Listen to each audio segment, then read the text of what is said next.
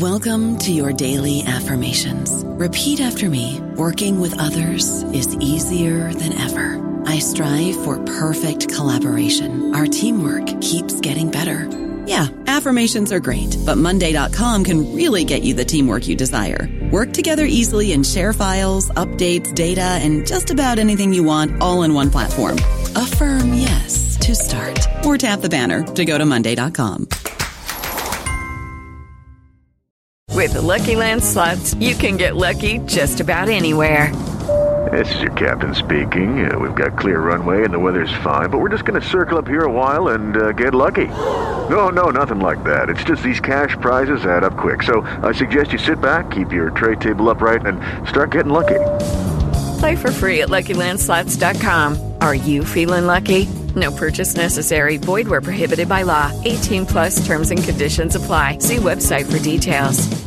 Hello, everybody. This is Marshall Poe. I'm the editor of the New Books Network, and I'd like to tell you that we have a new and improved website. It has 2 new features that we think you'll love. One of them is a vastly improved search engine, so that when you type in keywords, you'll get a bunch of episodes really quick. The other is the ability to create a listener account. And in that listener account, you can save episodes for later listening. So you can create a kind of listening list. We think these features are neat, and we think you'll enjoy them. Please visit the site today. Welcome to the New Books in Political Science podcast. My name is Heath Brown.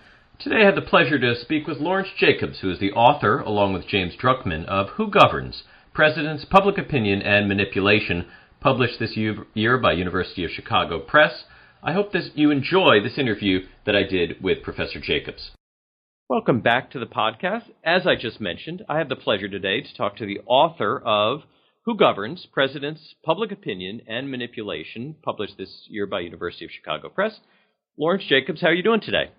Great. It's good to be with you. Thank you. Yeah, it's a pleasure to be with you, to talk to you as well. Before we get to the book, to your interesting book, maybe you can just introduce yourself just a little bit and also your co-author in the book.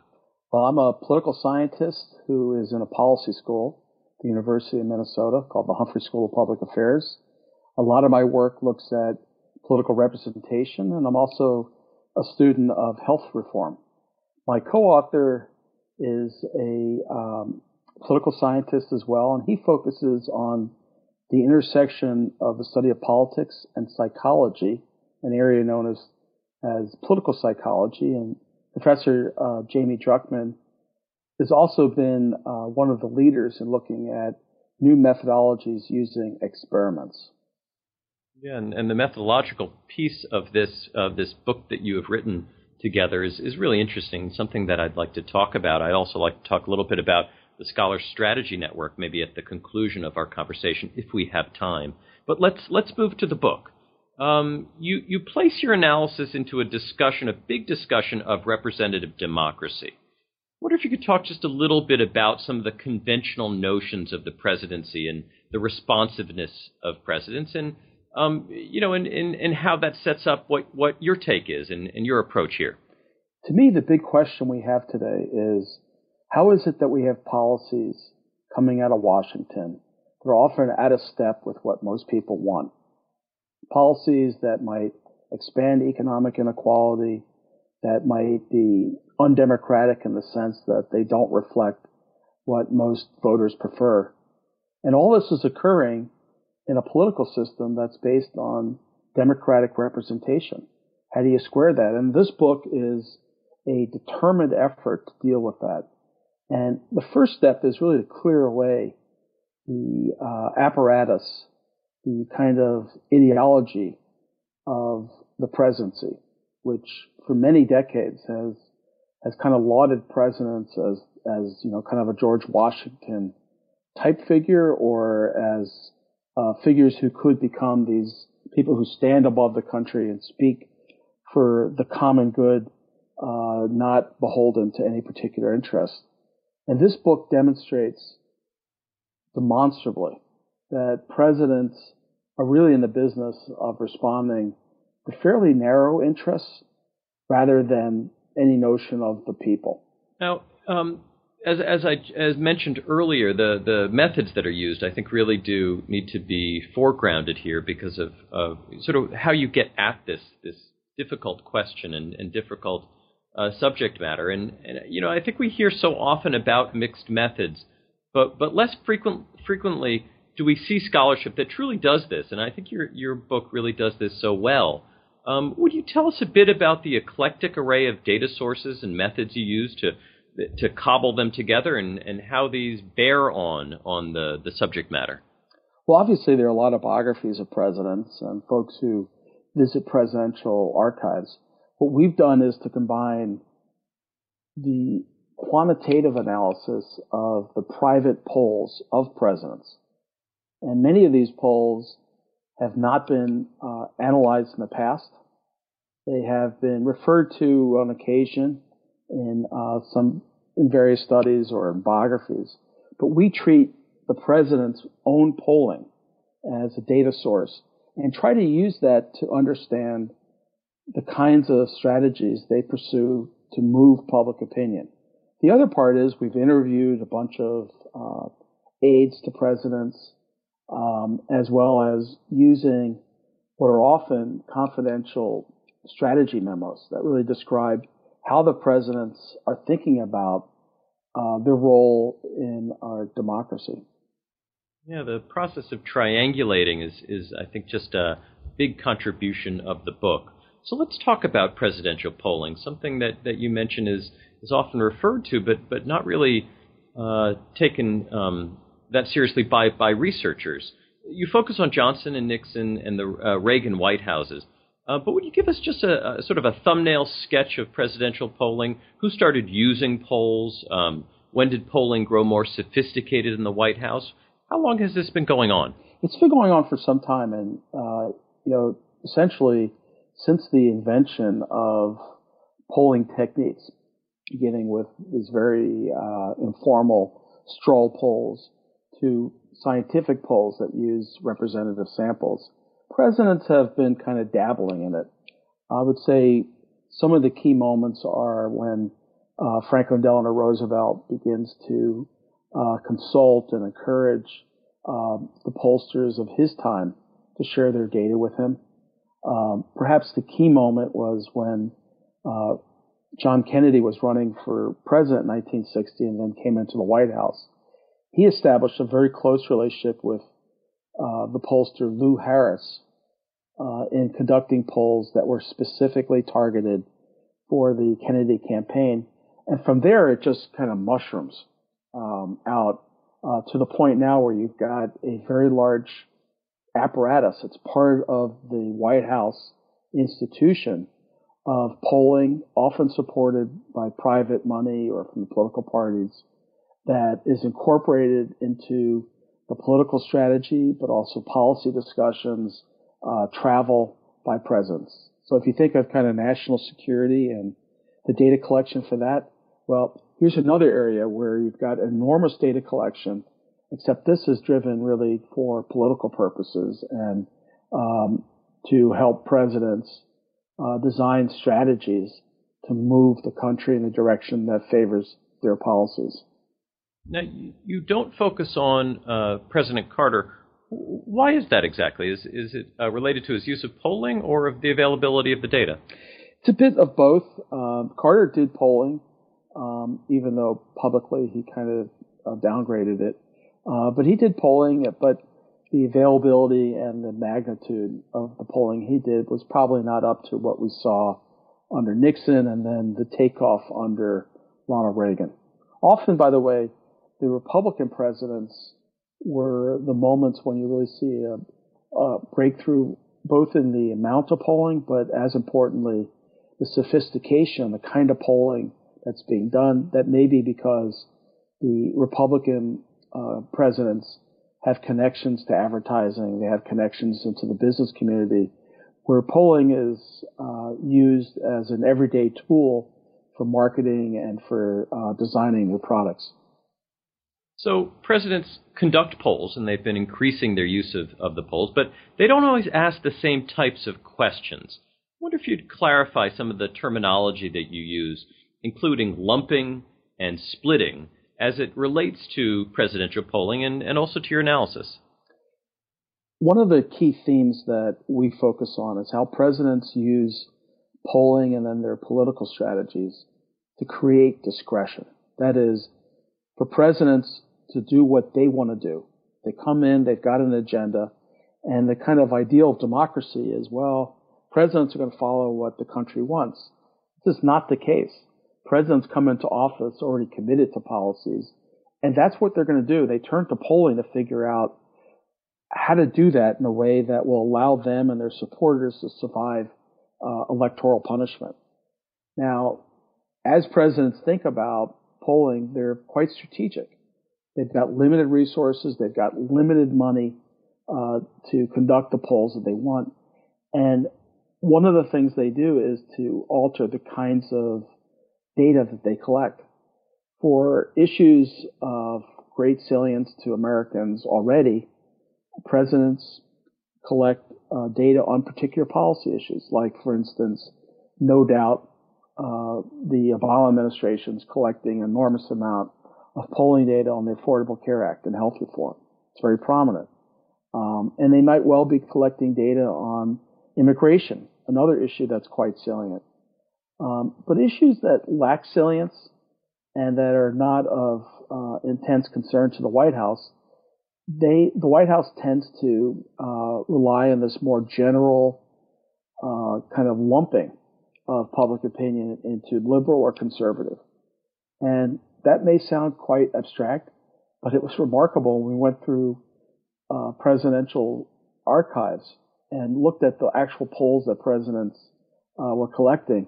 It's a very systematic, predictable pattern in what data the presidents were collecting and then how they were using it. And so tell us a little bit about that. Maybe even before you tell us about what you found, maybe you could just give us a sense of the numbers here.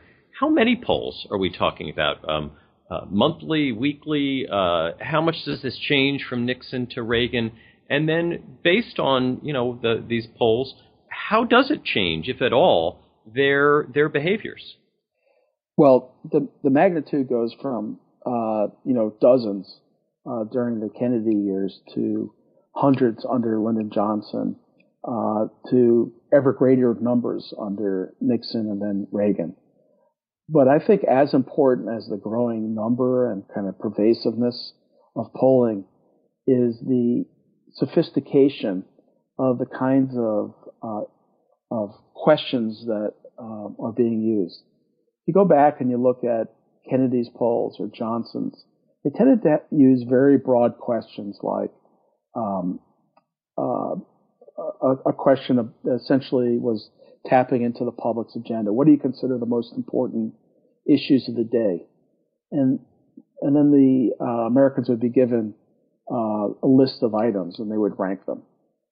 You move forward into Nixon and Reagan, and you see the White House moving more towards identifying wording of particular policy issues that they favor to test which argument is getting more preference, which argument looks like it will win the day in the court of public opinion, so that when a president gives a speech, you often see these kind of post-speech polling.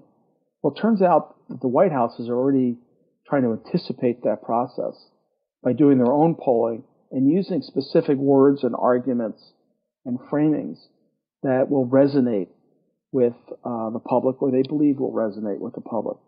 A second dimension of White House polling, and this was quite striking to us, is that presidents, beginning with Nixon and more so with Reagan, look to poll on personality issues. In other words, they're moving from trying to track the public's policy preferences. Do you support health reform? Do you support immigration reform?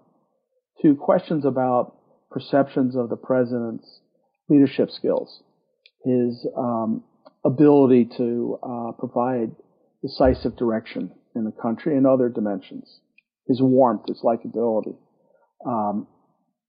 This is a very important development of polling, and really, to us, ties into what is a dramatic change in American democracy. And so you have these different presidents that are pursuing polling in some different ways. But how is it related to what they actually say? Because one of the real novel things that you do is to try to connect particular polls to particular public statements. What are some of the relationships that exist between the poll and the eventual communication to the public? This is the most important part of the book, which is we show that presidents use polls to move public opinion in several different ways. One is they try to manipulate the attention that Americans put on an issue. It's very hard to change people's basic policy preference, but you can change what they focus on. And presidents are very attentive to using their statements, their public statements, to prime the public to focus on some issues and not in others. And we're able to show this using quantitative research as well as the archival evidence from the White House's own strategy memos. The other part is that presidents are very focused on trying to shape the perceptions of them as individuals and as people. And this is a very dramatic change in the nature of representation away from focusing on policy issues. Does my elected official follow what I prefer? To non-policy issues. Do I like the politician because I consider them to be warm and likable and experienced and a powerful leader?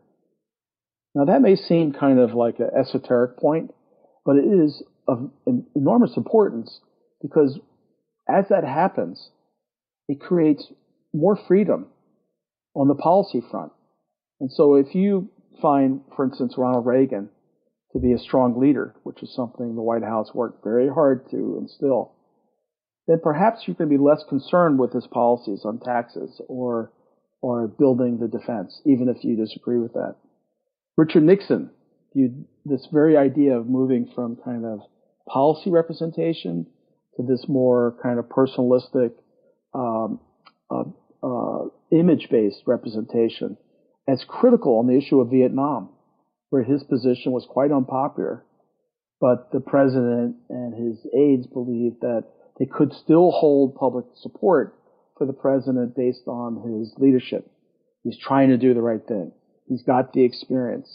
So the key issue here, the theme of the book is the following. We're seeing a narrowing of democracy. Presidents try to restrict their engagement with the public's policy preferences to a narrow set of salient issues. They try to shift the nature of their relationship with Americans from policy questions where the public might disagree with them to these more kind of more personalistic sort of impressions about them as people. And not only that, I mean, that's significant, but there's this last piece of the book that I think is perhaps the most dramatic, which is the way in which polling draws attention to some groups and not others. I wonder if you could sort of play this out just for us, how the polling drew these presidents to certain constituencies and how you were able to discover that out of these data. I think most people are now coming to recognize that economic inequality in America is expanding. This is no longer a partisan issue.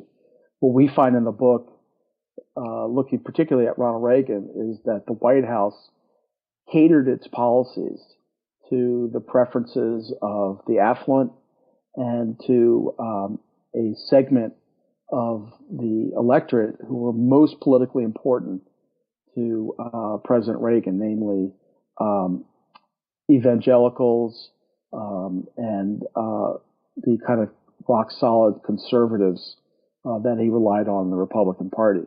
So again, far from the idea of George Washington kind of representing the people, what we find here looking at quantitative evidence of the relationship between the polling on these specific clusters of voters and what policies they preferred, and what the president was out there advocating, that there's clearly a tie between economic inequality and the use of polling to cater to the rich and to those who are well connected. Now, you choose somewhat for happenstance two Republican presidents, Nixon and Reagan. Is there any reason to think that there is a partisan dimension of this? If you were to have redo this analysis with Clinton and Obama, would you anticipate very different patterns, or is this a nature of the modern presidency? This is the nature of the modern presidency. I wrote a book actually on the Clinton White House and its polling, and this is very similar to what we found, though we didn't have the quantitative data for that book. The name of the book is called Politicians Don't Pander. So I think this is ongoing, and obviously I've talked with and followed the polling of the Obama administration as well as the Bush years. This is a kind of a characteristic of American politics and political power right now, and it's been really instilled in the way in which the White House has been organized as an institution. The White House is engineered to cater to narrow interests and then try to manipulate the public to prefer the policies that those narrow interests favor. Now, we talked I mentioned very briefly some of the work that you're also doing with this Scholar Strategy Network, and it sort of gets to what one might do with the findings from your book. I wonder if you could talk a little bit about that in closing. What do we do? This isn't an area that you would expect new calls for legislation. This is in some ways kind of deeper and more profound. But as a participant in the larger public debate, what are your recommendations, or how do you see this connecting to a reform of a system that is growing distant from the actual interests of the vast majority of American voters?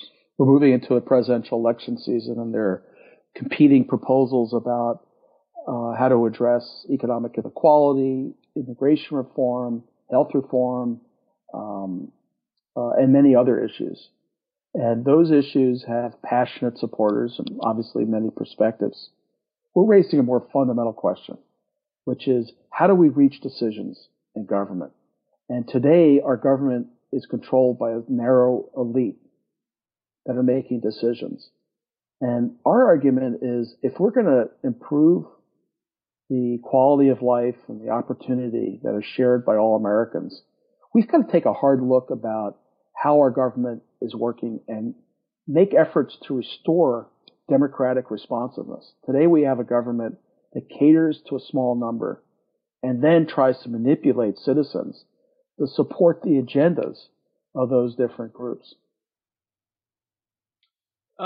This book is just so interesting and one that I think should be widely read. The title, again, is Who Governs? Presidents, Public Opinion and Manipulation, published by Lawrence Jacobs and James Druckman with University of Chicago Press this year, 2015. Larry, thank you very much for your time today. Great to be with you.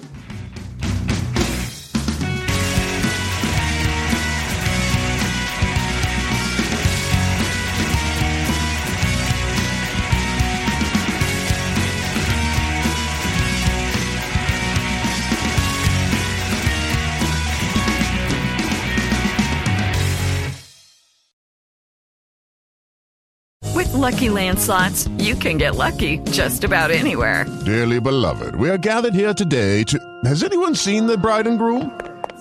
Sorry, we're here. We were getting lucky in the limo and we lost track of time. No, Lucky Land Casino, with cash prizes that add up quicker than a guest registry. In that case, I pronounce you lucky. Play for free at LuckyLandSlots.com. Daily bonuses are waiting. No purchase necessary. Void where prohibited by law. 18+. Terms and conditions apply. See website for details.